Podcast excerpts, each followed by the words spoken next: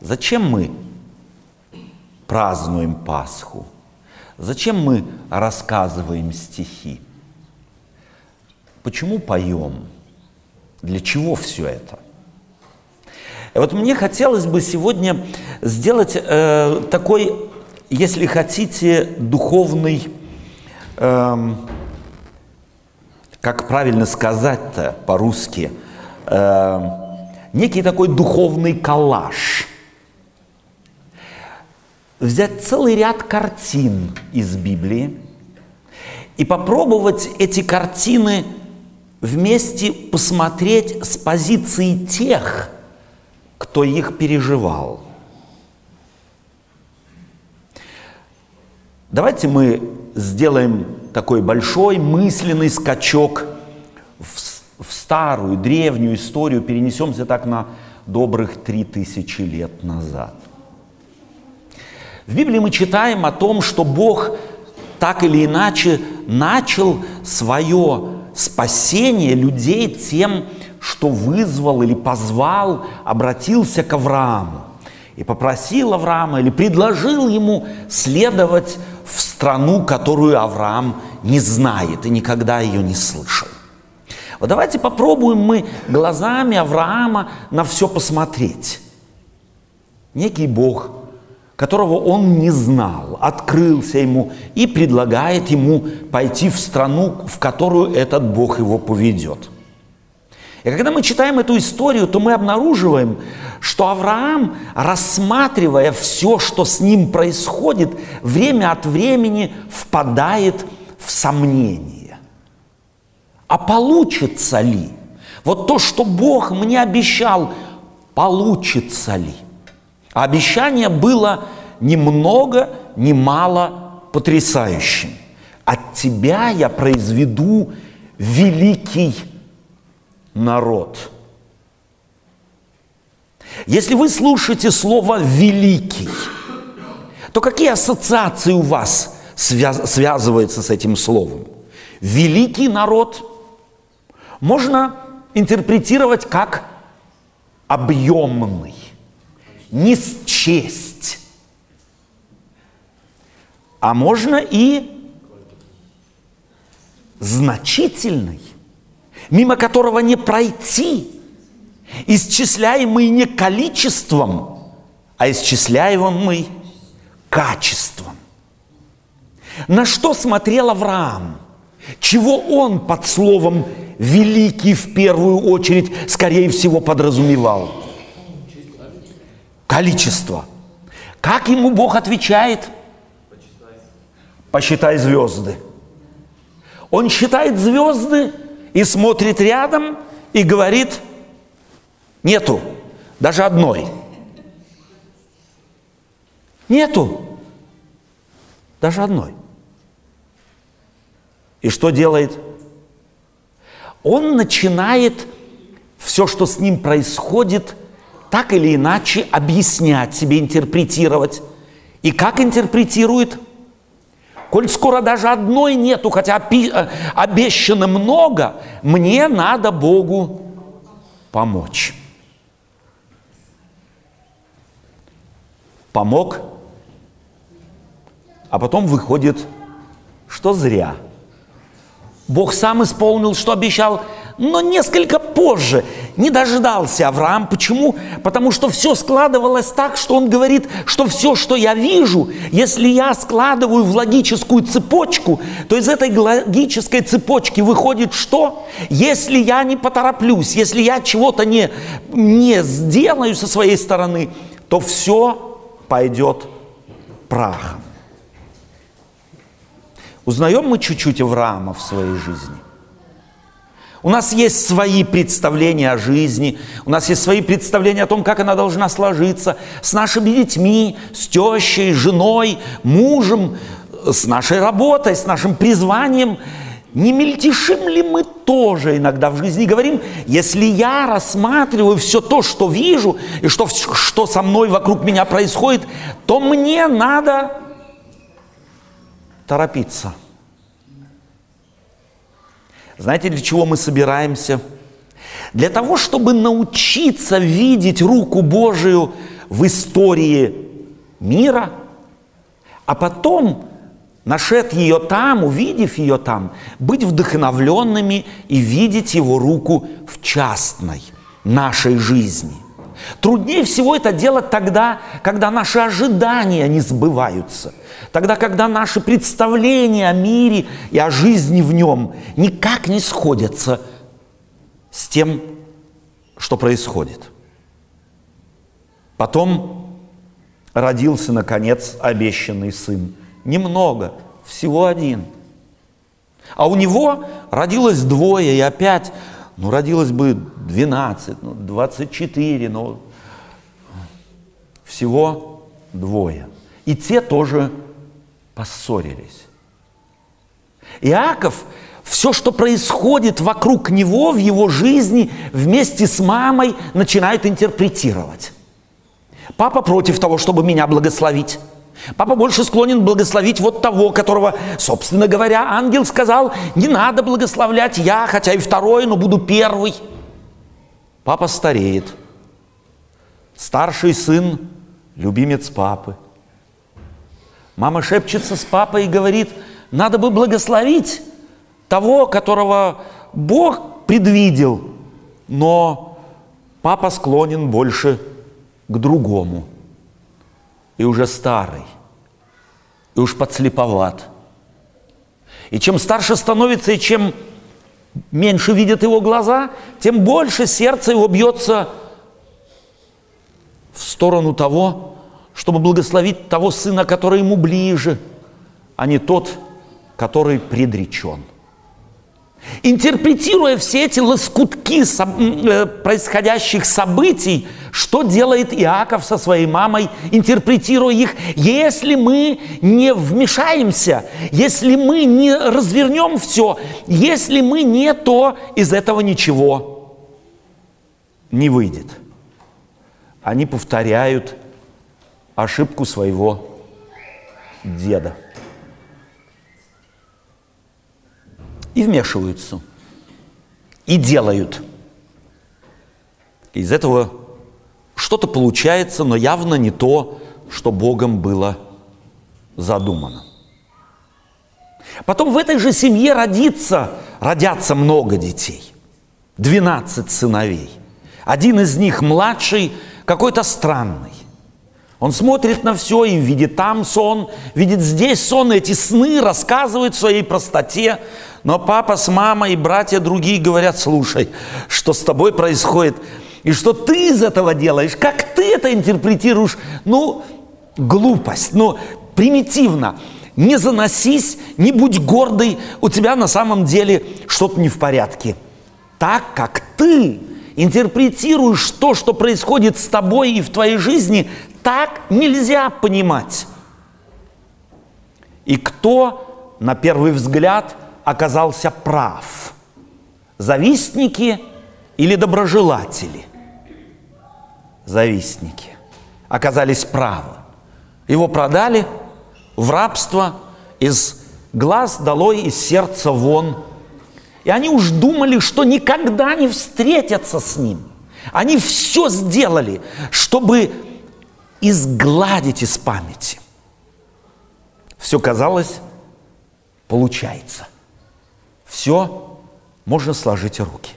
От одного избавились, который мешает нам нашу жизнь сложить так, как мы хотим. И ты Бога во всем этом не видишь. Читая эти истории, спрашиваешь, ну где Он? Ну почему он не вмешался? Зачем на Иосифа-младшего из всех их свалилось такое горе? И на отца тоже. Где Бог? Где заметить его руку? Вчитываясь в эти строки, мы начинаем понимать, что мы не можем не интерпретировать истории, происходящие с нами, но мы всегда интерпретируем их близоруко – мы не можем заглянуть за угол происходящего с нами. В конце этой потрясающей истории Иосиф скажет своим братьям, вы хотели мне сделать зло, а Бог обратил это в добро. Но вот эти слова он не мог сказать в начале, когда он был опущен в яму. Он не мог сказать, когда он был э, рабом у Патифара. Не мог он это сказать, когда был в тюрьме. Он даже не мог сказать это, когда был первым после фараона. Он мог сказать только тогда, когда все эти отдельные лоскутки, эти отдельные истории вдруг сшиты были с кем-то в одну потрясающую победу. Тогда он мог сказать постфактумом, вы хотели мне сделать зло, а Бог обратил это в добро. А теперь давайте посмотрим на потомков Авраама, Исаака и Иакова, находящихся в Египте. Четыре ста лет. Четыре сотни лет. Потомки Авраама рождаются и умирают в Египте. Не четыре года и не сорок почти 400. Как интерпретировали они обещание своего пра-пра-пра-деда, что Бог произведет от него великий народ? Ну и что с нас? Нас много, но все мы рабы. Рабы. Где выход? Больше того, Появился на троне в Египте фараон, о котором сказано, который не знал Иосифа, заслуг, заслугами которого спасены были когда-то потомки Авраама, заслуги которого спасли целую огромную нацию египтян. Забылась заслуга Иосифа. Все повернулось так, что казалось безвыходным. Они так и останутся рабами. И вдруг появляется Моисей, который говорит, давайте уйдем из Египта. И фараону тоже говорит, отпусти народ мой, говорит какой-то Бог – Попробуйте перенестись в эту историю, попробуйте посмотреть рабскими глазами, Бог весь какого поколения уже в Египте, на это желание Моисея высвободить рабов из Египта. Не казалось ли это многим авантюрой? Что хочет он? Получится что-то. Что может получиться? И вдруг начинает получаться. Но что? Разрушение власти фараона, раскачивание его власти, веры в то, что он всемогущ. И вдруг отпускает фараон после многих перипетий. Десять язв были излиты. Фараон, наконец, говорит, да идите вы куда хотите. Пришли они в пустыню, дошли до Черного моря – и вдруг слышит, фараон опомнился. Он со всем своим войском и колесницами. Это все то же самое, что мы сегодня говорили бы с танками и бронетранспортерами. Несется вслед вышедшим из Египта рабам, не обученным войне, не имеющим ни одного копья, ни одной колесницы, которые стоят между горами и Черным морем, а их поджимает колесница, отборная колесница могущественного в то время государства. Какие мысли пришли им в голову? Как интерпретировали они эту ситуацию? Что происходило в их сердце? И то, что происходило в их сердце, может быть, выразил Моисей, стоящий у море и спрашивающий Бога, что ему делать. А Бог говорит ему, иди, а он спрашивает, куда? А Бог говорит, иди. И Моисей начинает входить в воду. Никогда до этого не случалось ничего подобного. Войти в воду означало войти в смерть. Но вдруг море, символ смерти, символ погибели, расступается, и народ весь может пройти по суху на другой берег и петь гимн победы, гимн Моисея и Мириаме, его сестры.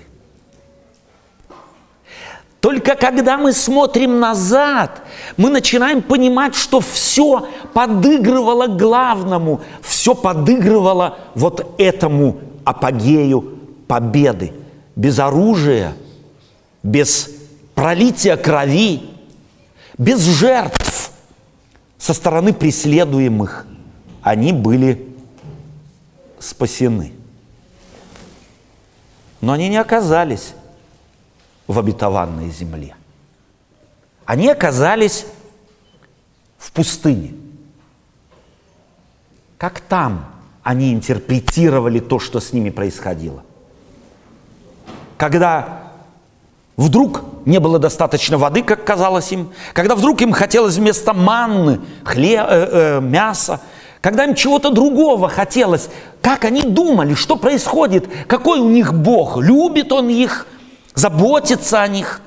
Моисею приходилось им напоминать. И когда подошли они после 40 лет к Иордану, то Моисей напоминает им, чтобы все происходившие истории в Египте создали одну стройную историю, стройную картину, которую на самом деле жившие тогда там не могли ее собрать в одно целое.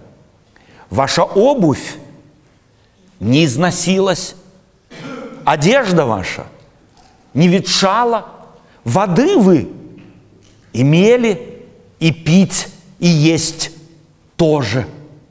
Вдруг эти отдельные вещи, которые, казалось бы, в течение 40 лет тут и там как-то происходили, не могли быть интерпретируемы народом так, как воодушевляющее их, как вдохновляющее их.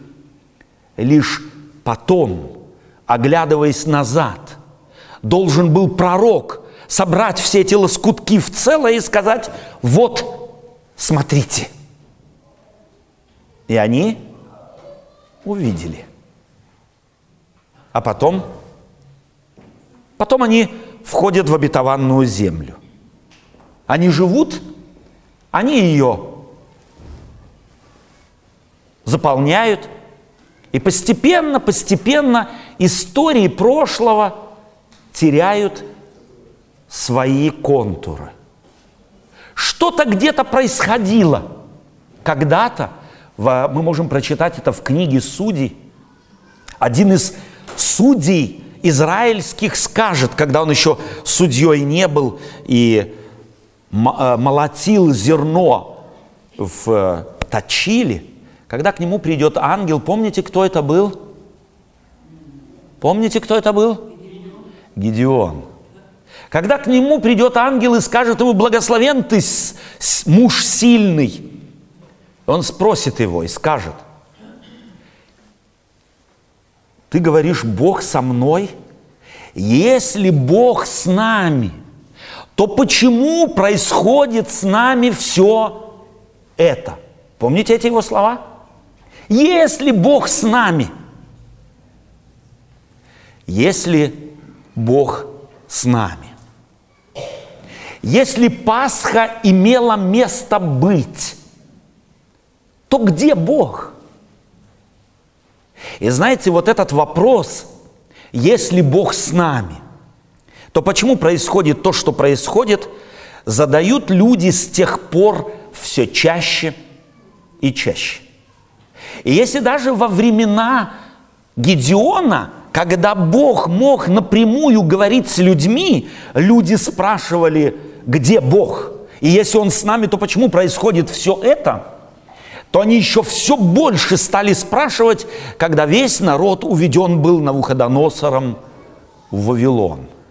Вот там вопрос, есть ли Бог с нами, и зачем все это с Авраамом, Исааком и Яковом? Зачем весь этот выход из Египта? Зачем переход в обетованную землю? Зачем? Этот вопрос стоял невероятно актуально. Прошло 70 лет пленения, время которого люди спрашивали себя, где Бог? Где Он? И если Он есть, то почему Он у нас опять допустил, что мы стали рабами? 70 лет спустя люди жили еще, которые видели великолепие храма, построенного Соломоном, которые слышали песни египтян, э, прошу прощения, песни левитов, которые слышали и видели, как приносились жертвы в храме. Все это они видели. Но оно было в прошлом. Храм был разрушен, Иерусалим, собственно говоря, обращен в развалины. Как они интерпретировали то, что видели? Где Бог? И вот в этот самый момент происходит в городе Сузах, престольном городе Персидской империи, происходит нечто замечательное. Читаем эту историю в книге «Исфирь». Совершенно изумительная книга, в которой ни один раз не упоминается слово «Бог». Нет ни одного религиозного термина. Происходит на протяжении девяти лет отдельные фрагменты. Мордахей живет в городе Сузах. Он наблюдает, что город Сузы вдруг объявлен персидским царем Артарксерксом престольным. Свой переезд в престольный город Артарксеркс, собственно говоря, знаете, чем обозначил и почему он вдруг стал, э, обозначил этот город или превратил его в престольный? Потому что рассказывается в преданиях иудейского народа, что этот царь был невероятно гордый.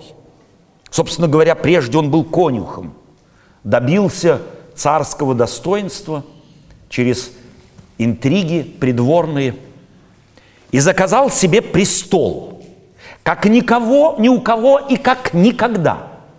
Люди постарались, престол этот сделали, но перестарались. Тот престол, который они сделали для своего царя, не, был неподъемный. Его невозможно было перевести к царю. Если гора не идет к царю, если трон невозможно привести к царю, то царь идет к трону. Так начинается история Исфири. И когда это люди видели, жившие там, то они придали бы этому какое-то вселенское значение. Ну, сумасшедший царь сделал сумасшедший заказ. Его слуги с ума сошли, служа ему, и выполнили его волю, перестаравшись. Ну, и что тут? Просто кто-то сказал, ну вот на что казну государственную используют. И праздновал он этот свой переезд 180 дней. Полгода. Знаете, чем это празднование закончилось? Ну, сидел там Мордахей. Были евреи в городе Сузах, которые смотрели на эту историю и говорили, ну вот сумасшедший царь. И в конце его сумасшествие обнаруживается тем, что он вдруг хочет всем мужчинам, собранным в его дворе, похвалиться прелестной красавицей Астинь, своей царицей. И приказывает ей прийти к нему только в короне. Одетой только в корону. Женщина, естественно, в этом одеянии Евы прийти не захотела, и понятно почему. Царь разгневался весьма и приказал лишить ее царского достоинства Лишив ее царского достоинства, он опечалился невероятно, но друзья ему посоветовали, сделай, ну, сделай карстинг цариц, собери всех красавиц своего царства в твой дворец и можешь выбирать. И царь начинает выбирать царицу. И, наконец, он останавливается на Исфире. Какие его были критерии выбора царицы? Одну он лишил царского достоинства. Почему? Была упертая, непослушная, самовольная. Должна быть какая? Неупертая, послушная и не самовольная, покорная, слушающая царя мгновенно. Останавливается он, если царь уж выбирает, то, наверное, не старуху, а чтоб была и помоложе и покрасивей. Останавливается он на Исфире, которой к тому времени было уже под 40. И особой красотой в сравнении с другими не отличалась. Кто этот случай интерпретировал бы во всей истории как знаменательный, как дополняющий предыдущий?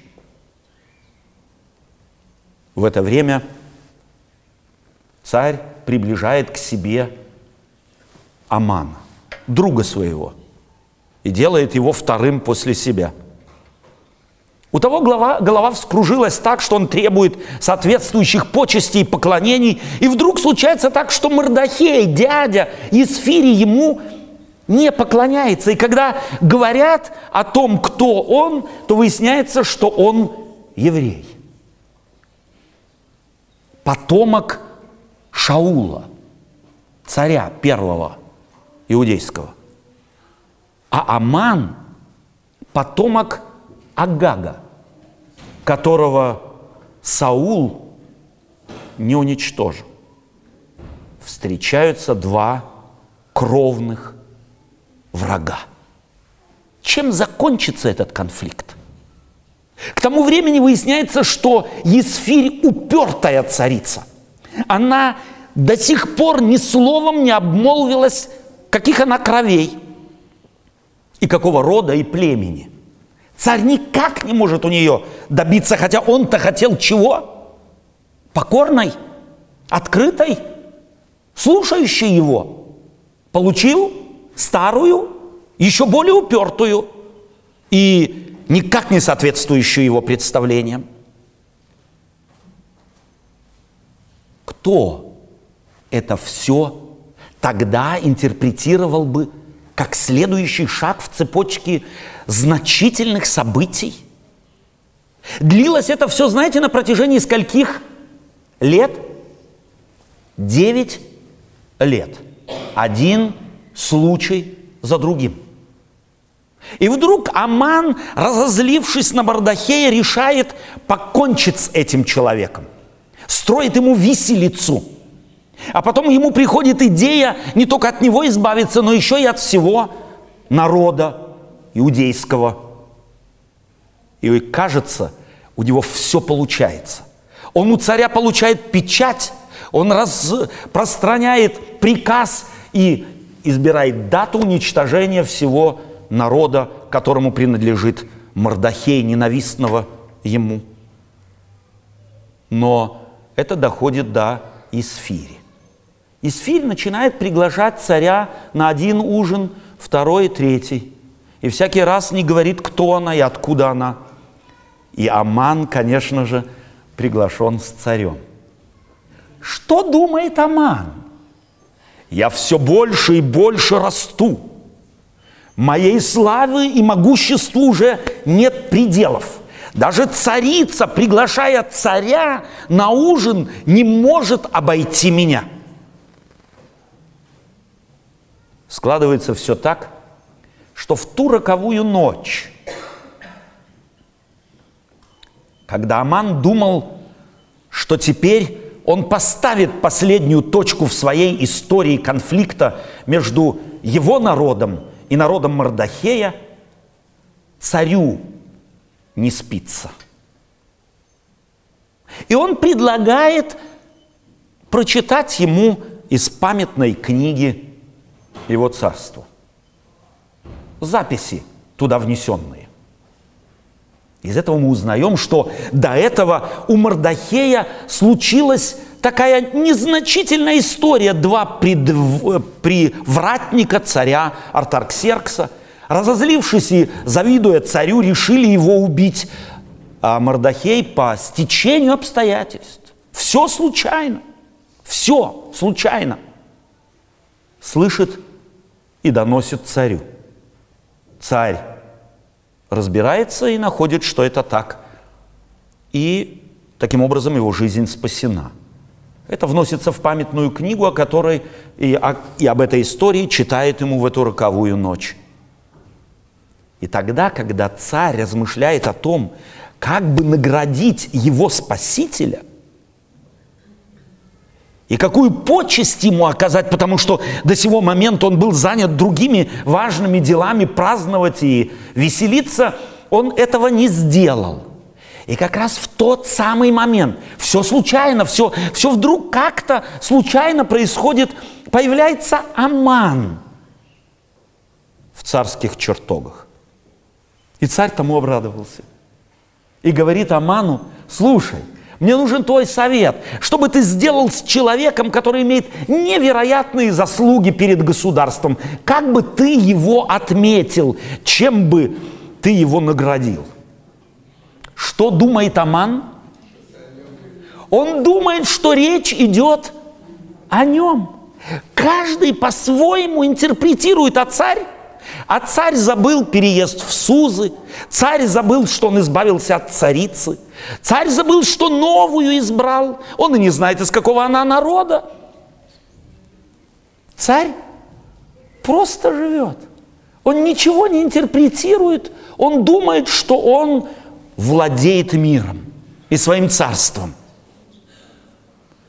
И на следующий день обнаруживается, что то, что Аман предложил царю посадить главного и того человека, которому он хочет оказать особую честь, посадить его на коня и провести по престольному городу и всем объявить, что так царь отмечает заслуги великих людей.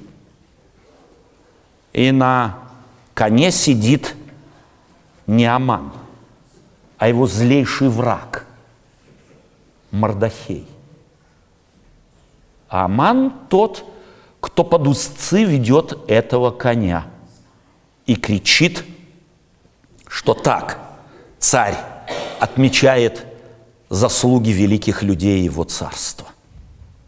Но и в этот момент еще никто ничего не знает, только Исфирь догадывается и надеется, и Мордахей надеется. Ибо когда он просит Исфирь войти к царю и просить у нее заступиться за его народ, царица боится этого сделать, потому что приказ царя однозначен. Тот, кто приходит без приглашения к нему в его хоромы, в его чертоги, может заплатить жизнью. И Мордахей вдохновляет Исфирь короткими словами может быть как раз для этого дня ты достигла достоинства царского. Значительным словом здесь является «может быть». Я могу себе представить, что каждый думает, где же Бог, чем все это закончится – и когда одна цепочка, первая цепочка, освобождение одной царицы от ее достоинства, избрания другой, перекрещивается со второй цепочкой конфликт Амана и Мардахея, с третьей цепочкой, цепочкой разговора царя с царицей, то первая цепочка все меняет – и вдруг из катастрофы получается победа. В те времена когда народ спрашивал, где Бог и где его заметить. Его не видно. Он не управляет миром. Мы забыты им. Мы оставлены на произвол судьбы. Бог показывает, что хотя его не видно, он здесь. А теперь посмотрите на историю Иисуса. Рожденный у бедных родителей в пещере для скота. Начинает проповедовать неизвестный, никому нигде не учившийся назаритянин Ешуа. Имя, как у сотни тысяч Ешуа в те времена в Иерусалиме. Заканчивает он Голгофой. Как интерпретировали эти события трех с половиной лет или тридцати примерно трех лет ученики, непосредственно наблюдавшие эту историю? Как? Как катастрофу, как невероятное, страшное событие. И лишь последняя цепочка, воскресное утро первого дня недели, меняет все в мире. Вдруг лоскутки, которые никто никак не мог соединить в одно разумное целое, создают потрясающую историю победы. Вы знаете, во всех этих библейских историях я немного узнаю себя. В 70-е годы, когда я жил в Советском Союзе, возможности пойти в магазин и купить себе соответствующее пальто, которое подходило бы тебе, не было. И тогда, если кто-то чего-то особенного хотел, а я хотел обязательно особенное пальто себе, то ты шел в магазин, выбирал себе кусок соответствующего драпа и как? И нес кому? В ателье к портному. Сделал это и я. Пришел к портному, отдал ему мой отрез, он померил меня, записал что-то в бумажках, тут же развернул и начал мелом чертить по этому любимому мной отрезку. Я спрашивал себя, чего он его пачкает, чего морает. Я ж хотел, чтобы он сшил мне пальто. И потом он достал огромные ножницы и стал резать мой любимый кусок отреза. Скорее всего, он видел мое недоуменное лицо и мое искаженное тысячами вопросов которое я не способен был высказать ни слова, но он все понял. Наверное, я был не первым у него подобным. Он сказал, знаете что, идите, придете через три дня, потому что незаконченную работу я дуракам не показываю.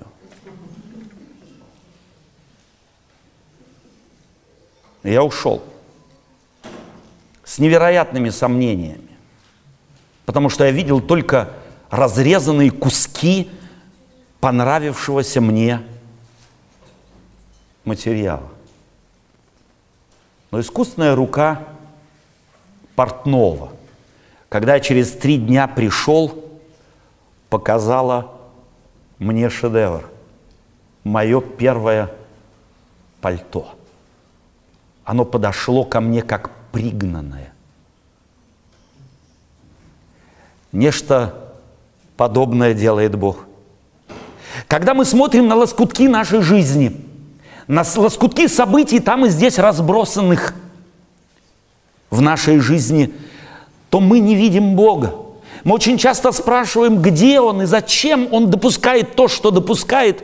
Но в последний момент тот, кто нас создал, подарил нам жизнь, своей совершенно изумительной, искусственной рукой покажет, что Он есть. Мы не сможем увидеть Его лица, потому что Он скрыл Его. Скрыл Его, потому что мы живем в мире, который не хочет Его видеть. Но Он дает заметить себя в истории жизни каждого человека. Я хотел бы сегодня, чтобы празднуя праздник Пасхи, потому что сегодня празднуют его все христиане. Мы праздновали бы его не только один раз в году. Чтобы мы каждый новый день нашей жизни пытались бы найти Бога в нашей жизни. Научились бы его искать. И не смотрели бы на разрозненные лоскутки с ужасом, может быть, не так складывающиеся в нашей жизни, потому что Бог управляет миром. И то, что непонятно нам происходит в Украине и в России, то, что, может быть, происходит в Сирии на Ближнем Востоке, то, что происходит в природе, различные катаклизмы и так далее, мы никак не можем сшить в нечто разумное, целостное. Бог ткет ткань жизни. Он ткет ткань истории. Он режет эти лоскутки. Он обязательно из истории твоей и моей, из истории этого мира сделает совершенно изумительную историю, историю, на которую мы все надеемся. Изменение этого мира в некое потрясающее новое творение, потому что Он обещал это. Бог говорит в последней книге Библии «Се сотворю все новое». Он сотворит новый мир. И Он не только его сотворит, Он сегодня его творит. Мы только видим лоскутки. Мы их не можем представить как нечто законченное, потому что мы временное явление в этом мире. У нас совершенно другая перспектива видения их и, соответственно, интерпретации их. Давайте мы научимся искать Божью руку в нашей жизни. И пусть пасхальная победа, победа Пурима в древности через царицу Исфирь, победа Пасхи, выхода народа израильского, победа жизни Авраама, Исаака и Иакова, пусть они вдохновят нас на то, чтобы мы просто доверяли Богу. Даже тогда, и особенно тогда, когда наши глаза не видят никакого смысла во всем том, что происходит в нашей жизни. Пасхальную историю Иисус Христос по Евангелию от Иоанна заканчивает словами. Фома, ты уверовал, потому что видел. Блажены невидящие, но верующие. Блажены и мы, невидящие, не умеющие эти лоскутки сшить в нашей памяти в одно прекрасное целое, но умеющие верить не потому что, а вопреки всему. Аминь.